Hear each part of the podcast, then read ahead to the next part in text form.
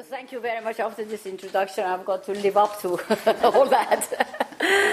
but I feel very privileged to be asked to be here. I feel completely among friends, and thank you very much for asking me. It's, it's a pleasure to be here. Um, I thought when I talk about, um, in our talk today, I would like to divide it into three parts. Uh, one, to give a brief background to how um, assisted reproductive technologies were legitimized in Shia Iran, which is a theocracy. Uh, and um, how it makes completely sense that it should have been, whereas people, when they hear it, they sort of get completely surprised that how Iranians are making use of the most advanced techno- biotechnologies uh, in Iran. Uh, in a way, this is now a little bit of history, no, no longer sort of an interesting topic because assisted reproductive technologies, ARTs, have been in practice in Iran for over 25 years, almost, almost from the beginning when they sort of Louise Brown was born here in, in, in Europe, the baby, t- test tube baby. So that is not really a terribly surprising thing, considering that um, Islam is supposed to be a pronatal religion and favor fertility. Uh, and this is uh, the first part that I will talk a little bit how uh, the Shia uh, ruling clerics resorted to some mechanisms available to Shia Islam, it is to Sunni too, but to a lesser extent, to, to allow the use of third party donation because a straightforward IVF donation between a wife and husband is yet another biomedical technology. But third party donation is a different story, particularly when it comes to Islam and question of lineage, which is very, very important. So I talk a little bit about that. But I want to use that opportunity. But I, some time ago, I wrote an article saying really the full impact of this um, third party donation in Iran will only be known when the children come of age, because you really don't know. I mean, a couple conceive, go home.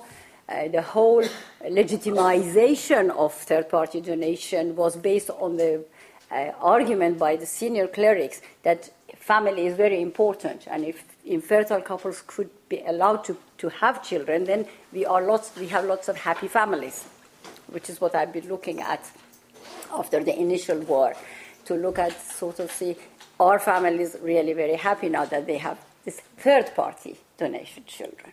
And I'll give you a couple of examples, which is the second part of my talk. I take the example of two women, Iranian women refugees, who had to seek refuge here in the UK as a result of the third party donation treatment they had gone through.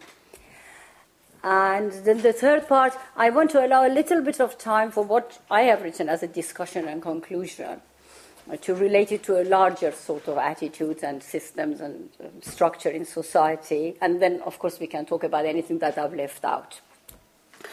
Um, so, to, to start with the first part, um, and as many of you know well, and also Nadia two weeks ago talked about how successful the population policies of the Iranian government had been in reducing the population uh, rate of growth, which was very high, 3.9 within 10 years, they managed to bring it down to below two points, which was a miracle. And Iran, twice, three times now, has won the UN, United Nations Prize Award for populations and the successful policies, how they very cleverly managed that without any coercion. Uh, but that, that, I mean, it's been written extensively about. Homa Hoodfar has written, and Nadia talked about it, so I'm not going through that. However, when the Iranian uh, authorities started talking about um, bringing the population down, reducing the rate of population, people having fewer children, being very sensitive to people's cultural attitudes. They also said, but our policies are not just about reducing the population, but about the treatment of infertility as well. So they allowed certain, in their health policies, certain areas where, you know, people would get treatment for infertility.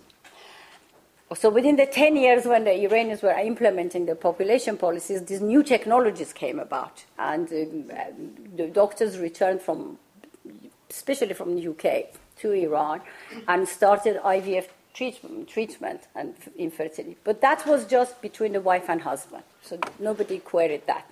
But gradually, the third party donation came about of sperm and egg donation and later embryo donation. Now, this actually caused a great deal of problem.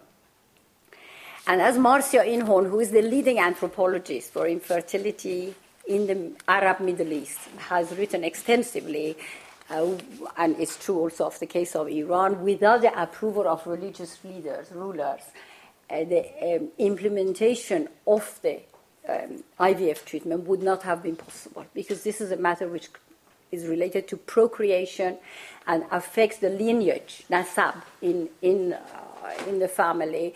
And very much nasab comes from um, the sperm is linked to blood and how you inherit. And if you bring in another third party, a third party into this donation, you are confusing basically the lineage and lines of, of inheritance and family and everything else.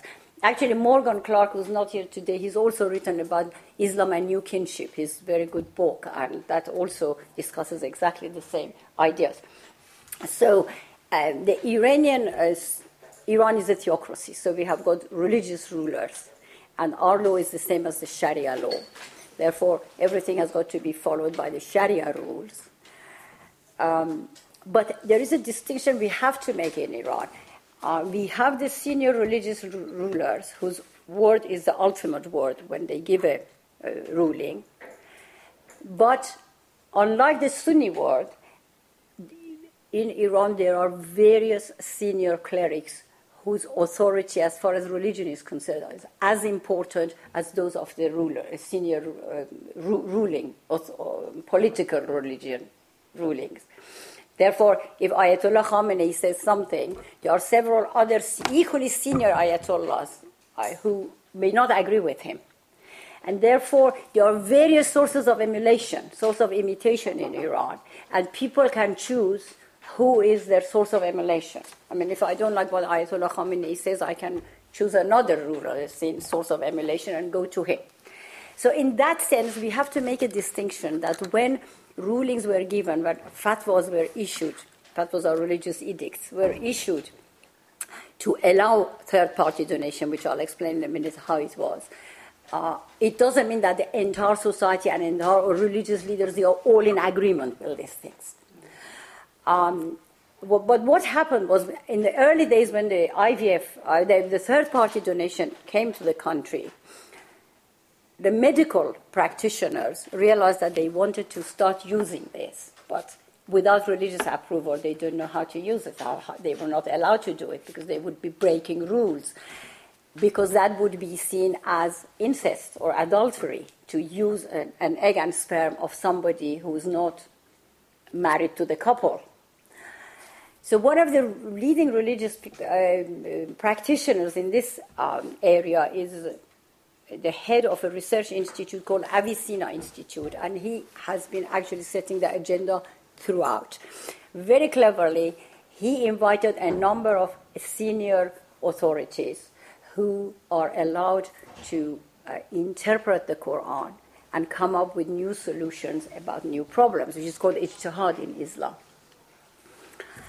Now, the Sunni and the Shia have both used make of ijtihad, but the Sunni use it very rarely and they don't have as many sources of authority. Usually there are one or two or three sources of authority who can issue these rulings and the fatwas.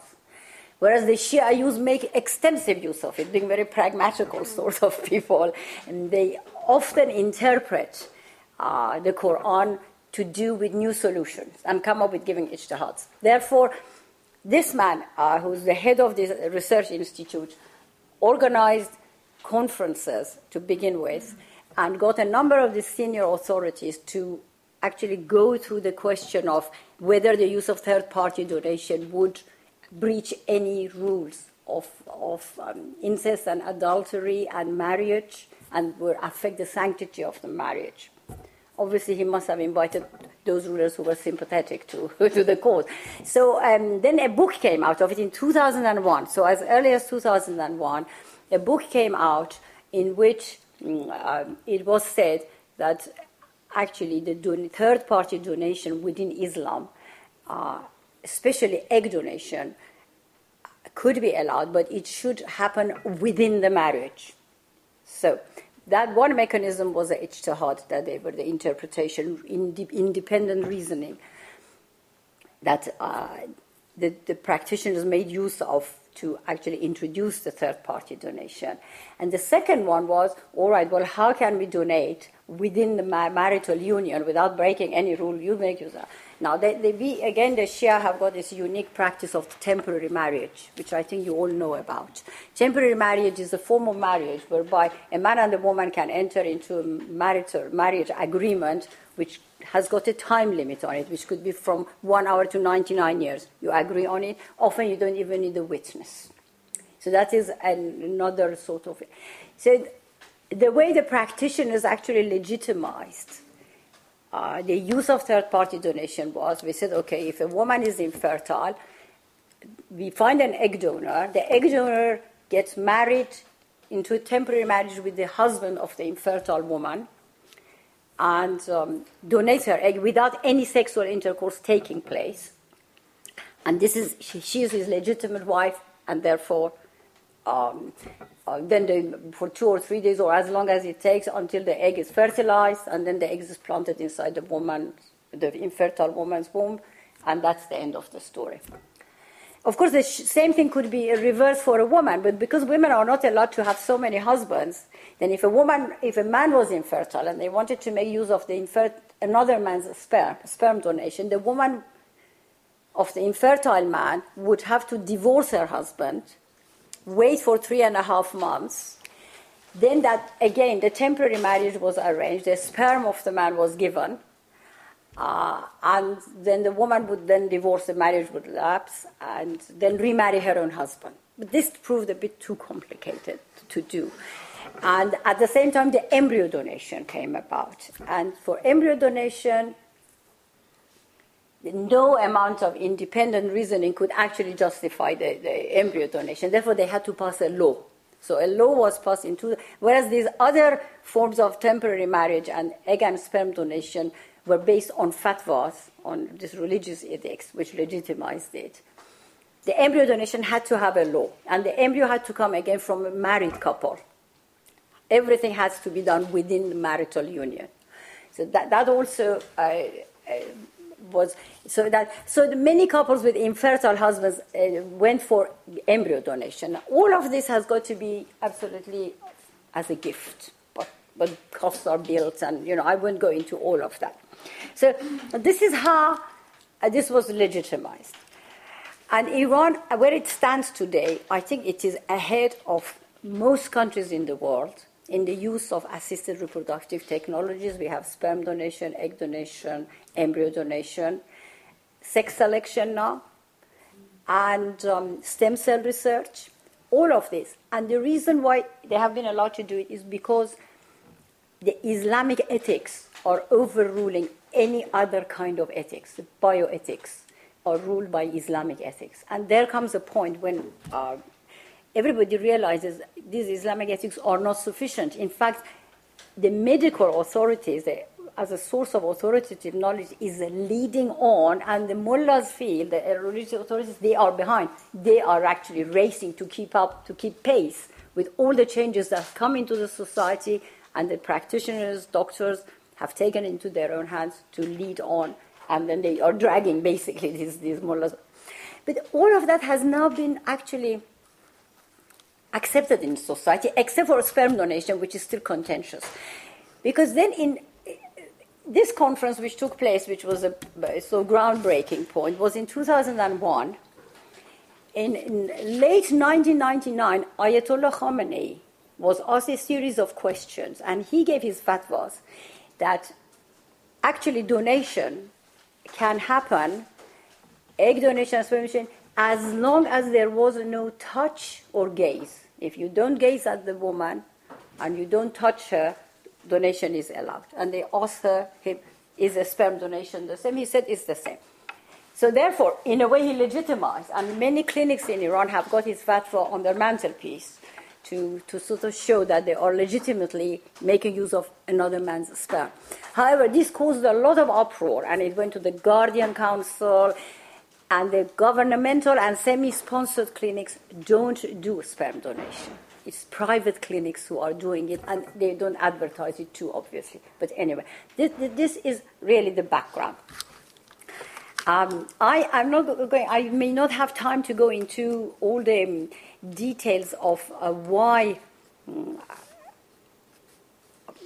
I think you're probably most of you are uh, familiar with the fact that uh, Islam, men and women's relationship in Islam are actually uh, dictated by are divided men and women into two categories of mahram and no mahram. Is the category of people who you can't marry and therefore you can have close contact with. No mahram are those people who are your potential marriage partners and therefore you can't come into contact and I mean, in theory, you have got to cover as a woman your face and you mustn't be left alone and come into contact.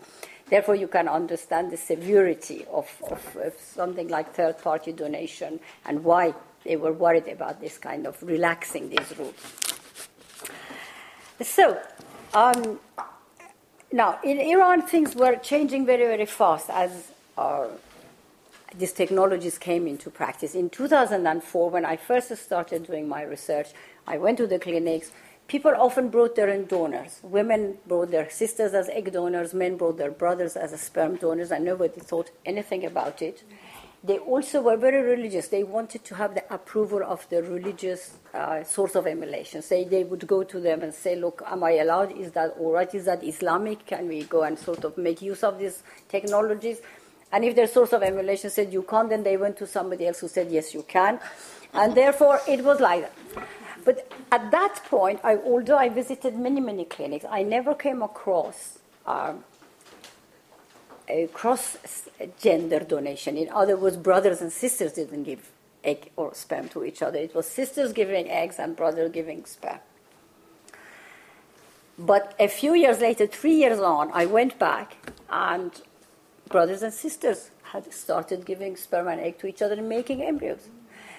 Why? Because the way it was legitimized by saying as long as there is no touch or gaze, donation is allowed, they weren't breaking any Islamic rules.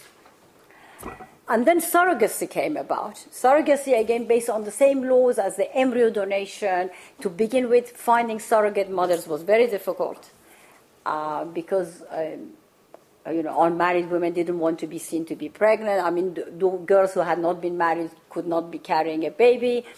But again, all that's to know. Every year I went back to Iran, things had been accepted, things had been changed.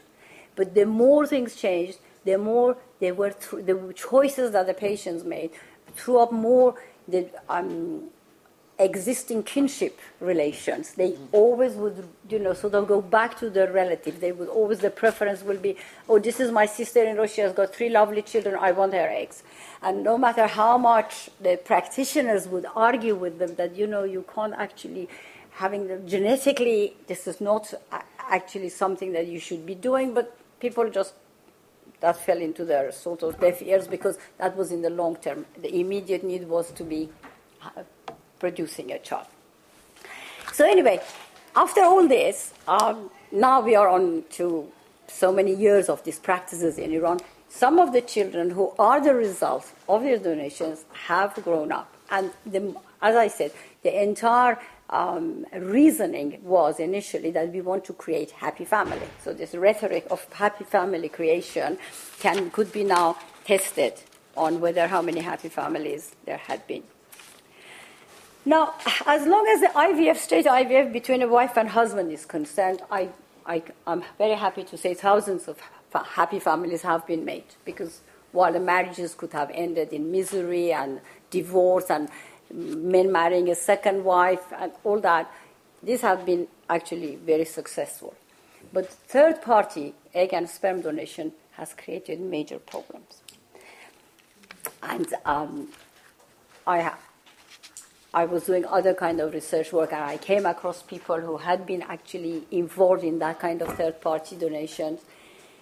And in my ordinary kind of research in Iran, um, I never came across the cases and saw the problem as clearly as when here I was writing expert reports for women who were seeking asylum here as refugees. And this is the case of the two women I have chosen, which are by no means rarity. It's the tip of the iceberg. And to show you, one is the case of a sperm donation, one is the case of egg donation. And I want to just sort of share their case stories with you here. Um, and um, before doing that, you know, I was just uh, thinking of um, talking about um, these cases. I've written that the point is that these kind of cases, which I'm going to share with you, do not come to the fore frequently because those who are affected by them, especially women, are often willing parties to the perpetuating and protecting the cultural values to which they belong by conforming to what is expected of them by their social group. While such motivations do not reduce the emotional desire for having a child, it is above all the sense of belonging and identity. Uh, that is the driving force for sub- such, sub- such submission and silent cooperation. Women in this study appear to have submitted in their own so called volition to the hardship of undergoing IVF treatment to continue their shares to the social reproduction of the family and social group. And in doing so, they have been greatly assisted by modern reproductive technologies. Maya Unnithan Kumar, who some of you may know, in a study of female selected abortion in India, shows that, I'm quoting, technologies, reproductive technologies, in themselves do not bring about social transformation, but it is in how they are made socially meaningful that their power lies. And Thompson, in her analysis of the feminist theorization of infertility, illustrates the dilemma created by the modern infertility treatment technologies as follows. I'm quoting from her, it's a long one. She says, on the one hand, the burden of involuntary childlessness is considered especially heavy for women, and prominent feminists call for it to be taken seriously as a feminist issue.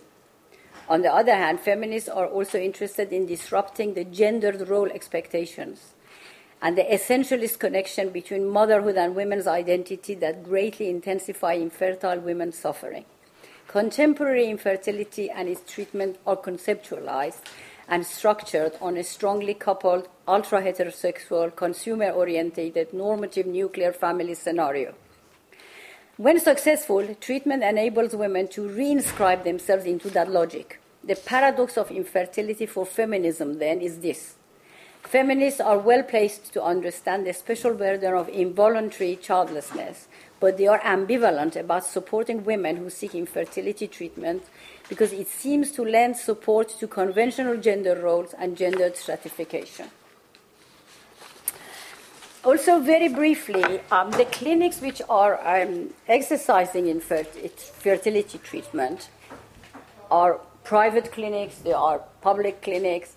The government sponsored ones are really very basic. Some of them even they don't do genetic screening tests uh, before they actually carry on.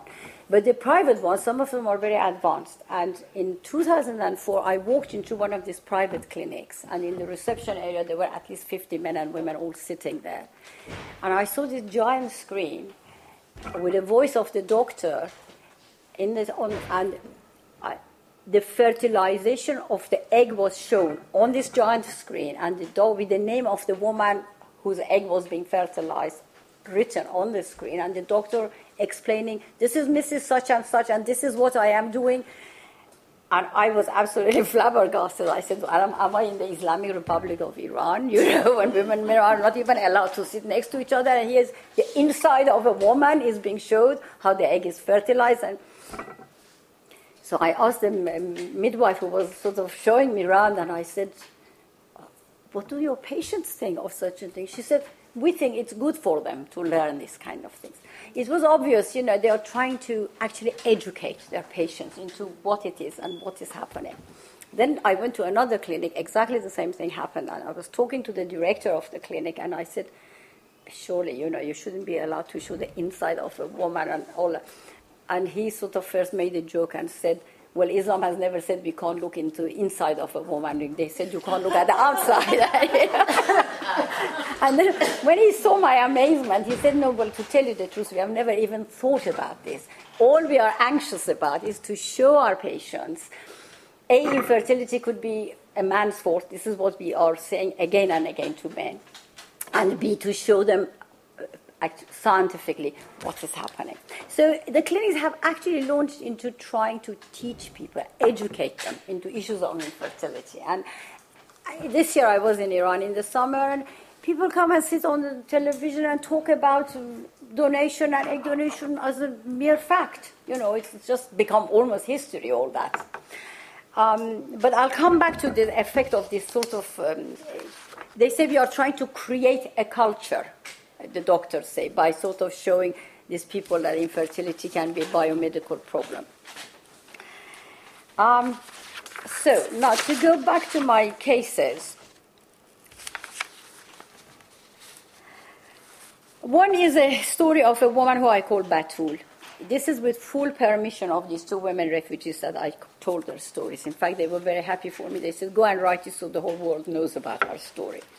One is about a story um, of a woman who's 45 years old, she was then, who comes from a highly religious and conservative family. She was 17 when her father forced her to marry a man several years older than herself. She had no say in the decision. Her husband was an engineer and went to work in the United Arab Emirates. In 1988, by the time she was 22 years old and had not conceived, her husband decided to take her to the UK for treatment. And in, in this country, it had only just started the treatment. The couple received gametes intrafallopian transfer assisted reproduction, which is called GIFT for short. But Batul did not speak any English and did not understand anything about the procedures she underwent. So her husband took charge of the entire negotiations. The treatment proved successful and she became pregnant. They returned to the Emirates, where she gave birth to non identical triplet girls in 1989. The triplets had blonde hair, two with brown eyes, and the third one with green eyes. Whereas the husband is completely dark, she's dark. It was obvious that the husband was not the biological father of the children. At such findings, he accused Batul of having slept with the doctor in the clinic and became violent and started beating her. They returned to Iran, where he told the members of his and her family that she had slept with the doctor and the children were bastards. Batul's father and brother sided with the husband and became abusive and threatened to kill her and the children because they were non Muslims and because she had brought shame upon the family. Batul was summoned by the security forces to account for what had happened at the clinic in the UK. During this time, she was subjected to extreme violence by her husband, um, who beat and injured her regularly. Over the years, in addition to the routine beatings, she suffered various fractures and burns, including two broken legs, a sewing machine thrown at her head, which knocked her unconscious, burns with hot oil, being frozen by having buckets of ice poured over her. The children were also beaten regularly and called bastards. Mina, the daughter with green eyes, developed a heart problem when she was 18 months old and underwent an operation. After three years, Batul managed to get a divorce, but the court did not instruct the father to pay any maintenance for the bastards. Legally, he could have claimed custody of the children, but did not do so and was happy for her to keep the children, but did not do it as his duty to contribute financially towards their upkeep. Over the following five years, Mina had three heart operations. Every time, Batul had great difficulty in getting Mina admitted to the hospital because no hospital would admit her without the father's permission and confirmation that she was his daughter. You, you need permission to know who the father is. None of the members of the father's family were prepared to help with the illegitimate children. Batul had to make a living by sewing and doing various jobs. As the children were growing up, they were subjected to constant abuse at school because the father turned up and told the school that these were bastards and were Christians. The children were bullied and once thrown out um, and told to go to a school for Christian children. The appearance of blonde hair and green eyes in Mina's case made it incredible that they were not Muslims or from an Iranian father. Batul kept changing location and moving from one school to another, only to find that her husband had turned up again and asked the school to throw them out. Eventually, they moved to Batul's native village, and Batul managed to convince the head teacher that her children were Muslims. But the bullying continued by other children. Mina, who I met recently, I met her two years ago, that daughter. added that in order to be allowed to stay at school, she even joined the Basij, the Revolutionary Guards wing of the sort of. They, they are now formalized the Basij into the Revolutionary Guard, but they were basically the thugs of the regime. Um, so they, they were this wing in, at school, and Mina said, well, you know, to, to say, look, I'm one of you, I joined the Basij. Um, um, finally, Batul's husband told her that if she wanted his help with getting the children to schools or hospitals, she should remarry him. Batul seemed to have little choice but to accept this. But although she was not married to him, he refused to support the family financially. Throughout this time, he, the only person who supported Batul, both financially and morally, was her mother, despite the disapproval of her husband, Batul's father. After the renewal of the marriage, the husband did not live at home but came home occasionally and without warning. Batul was lonely and miserable and met another man, fell in love with him, and they started an affair. One day, when he was visiting her, the husband came back home accompanied by three men from the security forces and caught Batul and her lover in bed. The men were to be witnesses to adultery and duly took photographs and took Batul and her lover to their headquarters. She was held for two days in a dark cell and while in custody was raped by the officers. Both she and her lover were sentenced to be stoned to death. By now, Batul's father was dead and her mother sold her house to pay a heavy bail for her temporary release while waiting to be stoned. Batul hid two of her children and fled from Iran and came to the UK with Mina to allow her to have a forced urgent operation for her heart. On arrival, she applied for asylum. anyway, I, I, won't go into the rest of her. I, I, had to write an expert report for this woman to be given asylum, and she was given asylum. And two years later, I contacted them with the permission of the solicitor and her permission. And she said, Look, I'm going back to Iran uh, because my husband has is trying to smuggle my two other daughters to the United Arab Emirates for prostitution. And a man had turned up with a gun at the, one of the girls' head. Uh, and I said, Well, how can you go to Iran? And um, uh, she said, Well, I've made arrangements because her, she's, her name is on the Revolutionary Court uh, for stoning. So if, if they catch her in Iran, they will stone her. And I have not lost contact with her. I don't know what has happened since then because, you know, I lost her telephone number. Her daughter came and saw me and she is now reading human rights, a degree in human rights in, in, in London. So that was the case of a sperm donation. And I assure you, this is not the only case. There are two kind of cases in men who have made use of sperm. Some who have tried to hide it and make it pass as their own. The other ones are the ones who have agreed for a sperm donor themselves but once the child is born, either they become violent towards the woman and the child, or they themselves start suffering psychological problems. And I've talked to a lot of doctors in Iran who say they have got a lot of patients with children or the infertile men who have agreed.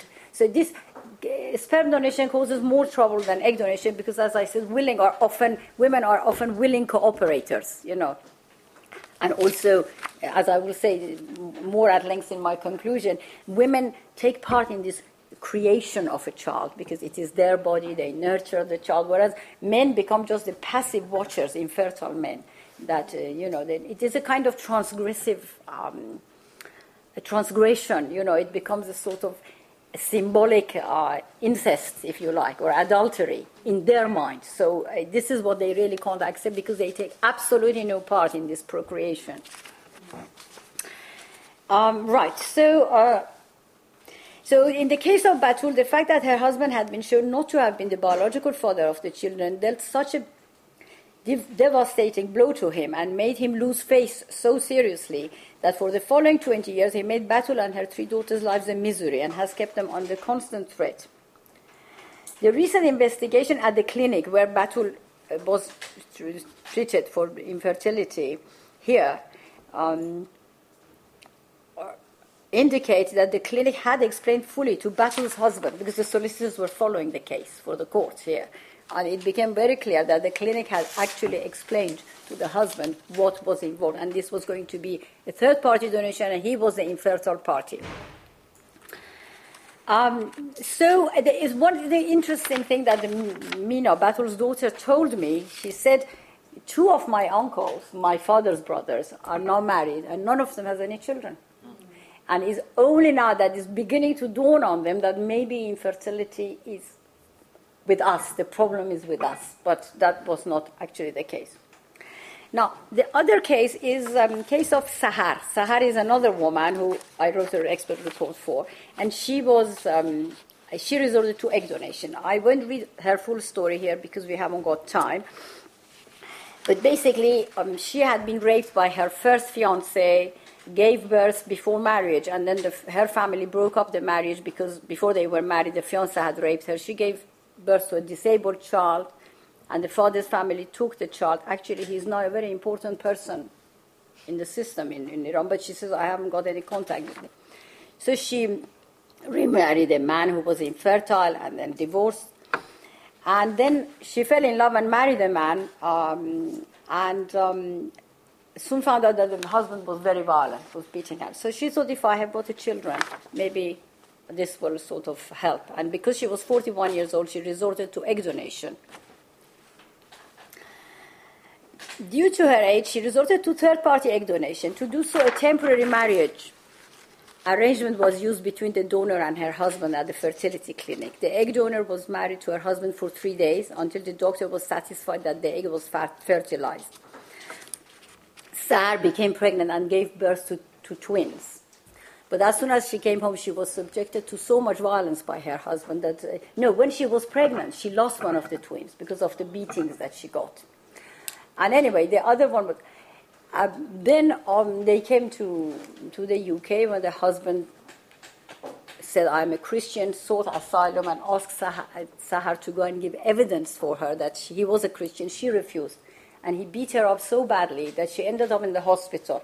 And the authorities here realized she was a victim of violence, and they offered her asylum, which she didn't take. She said, No, I want to go back to Iran. And as soon as she got back to Iran, the husband had turned the whole thing around, told the authorities that she had faked papers for him to, as if he had been seeking asylum. Anyway, she ended up in the revolutionary court through the husband's manipulation. Her husband was an influential man. He was the mayor of a city in one of the provinces in Iran. And again, you know, the, the revolutionary court summoned her. What he wanted, then he took the child. They divorced. He took the child and wouldn't allow her to see the child. So he was using the child as a pawn every time. You come and give me one of your houses, give me so much money if you want to see your child. And in the end, the Revolutionary Court started summoning her based on his accusations, and she had to run away, and she's not here. And but she hasn't seen her child. She doesn't know where the child is. And for the past five, six years, she just has no news. So the happy family actually was not formed. So there are many, many examples of this kind. Um, now, I want to go into the discussion of all this, you know, and, and sort of say, I have tried to examine the implications of the use of third party donation of sperm and egg on the life of some families who have gone home with a child. I've considered whether the use of the state of the art reproductive technologies have altered the values that are the driving force behind the reproductive decisions infertile couples make. The effect of the donor child on the parents and the wider social group was also considered. To this end, two cases were selected, which I talked to you about. These cases are extreme ones, but by no means unique or even rare. The findings presented are supported by a larger study of donor technologies that I've done over five, six years now. Several points emerge from the combination of the studies mentioned above. In general, men and women's approaches to ARTs have been shown to differ, and the way donor children are treated depends upon whose biological child they are in the family. Women seem to have invariably welcomed the egg donation and have submitted to the treatment and cherished the child afterwards. In some of the cases of egg donation, the couple returned with the same donor to have another child. Such reactions, viewed in their cultural context, support the suggestion that the way the ARTs have been used reflect the user's understanding of what constitutes kinship, families, lineage, and relationships. Inhorn, Becker, and others have written extensively about this. In the case of the Iranian donor parents and children, although in Shia Islam a child takes his lineage from both parents, it belongs to the father, whose lineage takes precedence over that of the mother. Ziba Mir Hosseini, Shirin Ebadi have written about this. It's therefore understandable why the clerics and jurists went to such trouble to establish this lineage of donor children before allowing third party donation. However, the prevailing cultural values have proved more powerful and have undermined the legal and religious endorsement.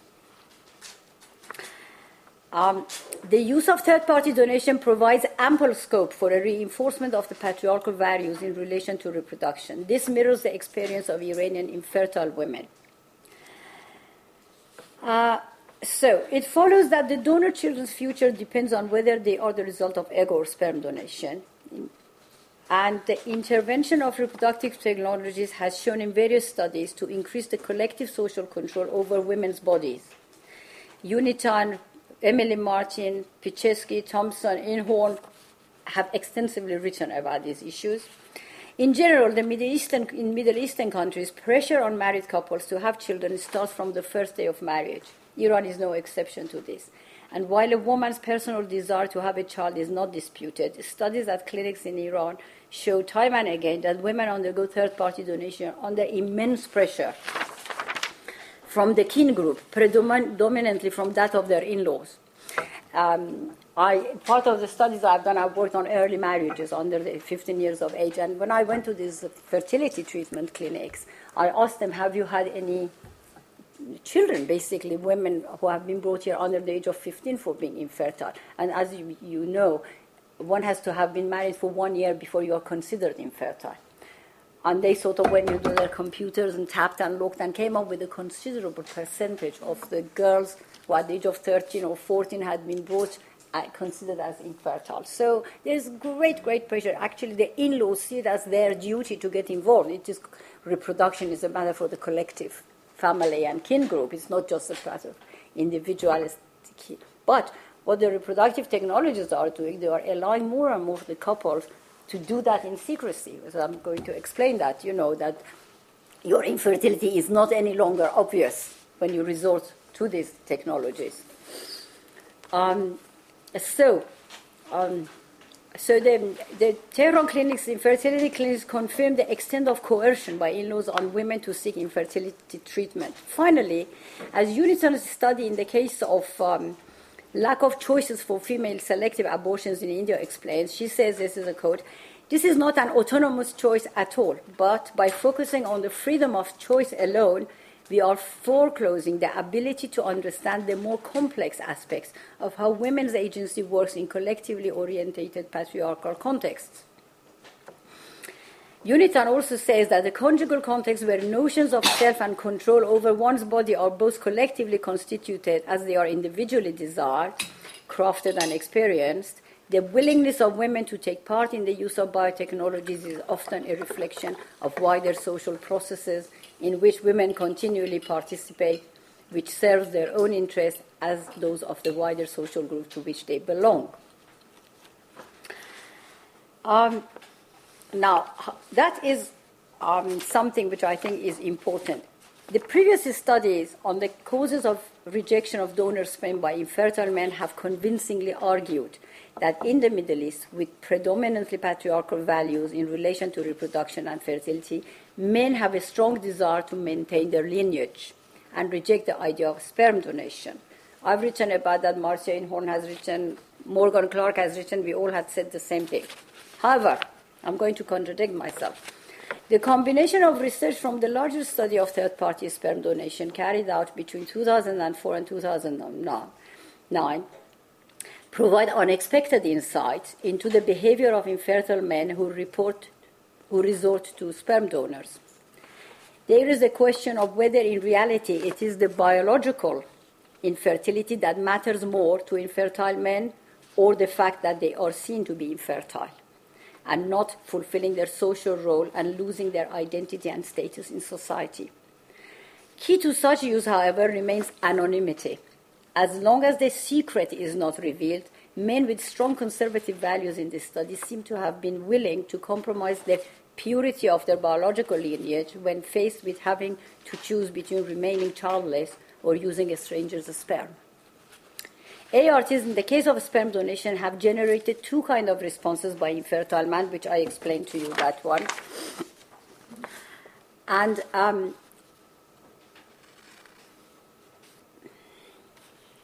So, really, basically, the more research I have done, the more I realize that it is not the manhood and the masculinity and the virility which matter in this kind. It's to be seen to be fertile. And in the old days, men would resort to their brothers. I mean, we do know how often it happened that secretly a man asked his brother to impregnate his wife.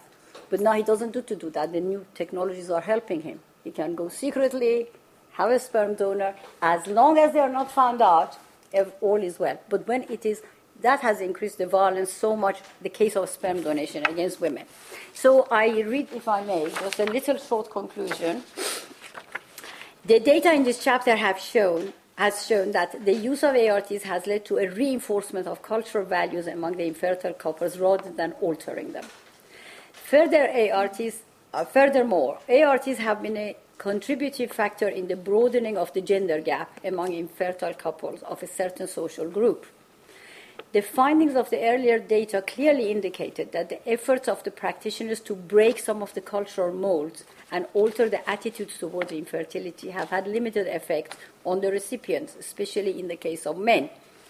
The deeply rooted values on fertility, infertility, acting as cultural barriers to further penetration and acceptance of ARTs, have shown not to have been dislodged beyond their immediate use. To date, infertile men seeking treatment seem to be so imbued in their cultural understanding of what constitutes masculinity that the clinic's education has little significant effect on them. The use of reproductive technologies and the information which goes with them become a medium which may help these men achieve their own ideas of masculinity rather than transform them. In addition to highlighting the role of ARTs in deepening the gender gap among certain layers of society, some unanticipated facts in cases of third party gamete donation have also emerged. One such finding shows that the ground is beginning to shift for many infertile men to move towards a compromise on the purity of their lineage in favor of being seen to be fertile. Um, the other one was, as I, I, told you, it is the fact that men become such passive uh, participants, or hardly participants, sort of observers of these reproductive technologies. Um, that um, this causes increases the violence. As Bernhard Hadolt, in his studies of infertility in Austria, talks, he said uh, the third party um, donation for women is a process which is an ensemble of body parts, machines, techniques to which women unavoidably make a corporeal contribution and in which they fully participate. In this sense, women's relationship with their donor children differ to, from that of men and make them cherish and treat the children as their own, even though they may be the result of donor eggs. Finally, the future of men and women users of third party gamete donation and that of their children will therefore continue to be shaped by the fragile balance, balance between these empowered infertile men and their wives, who are at the receiving end of their husband's shortcomings. It must be expected that as these technologies continue to reach a higher number of users and the range of class, education, and generation of their users continues to broaden, further research will be needed to assess their impact on kinship, gender relations, donor children and family, and on the ongoing dialogue between these technologies and their users.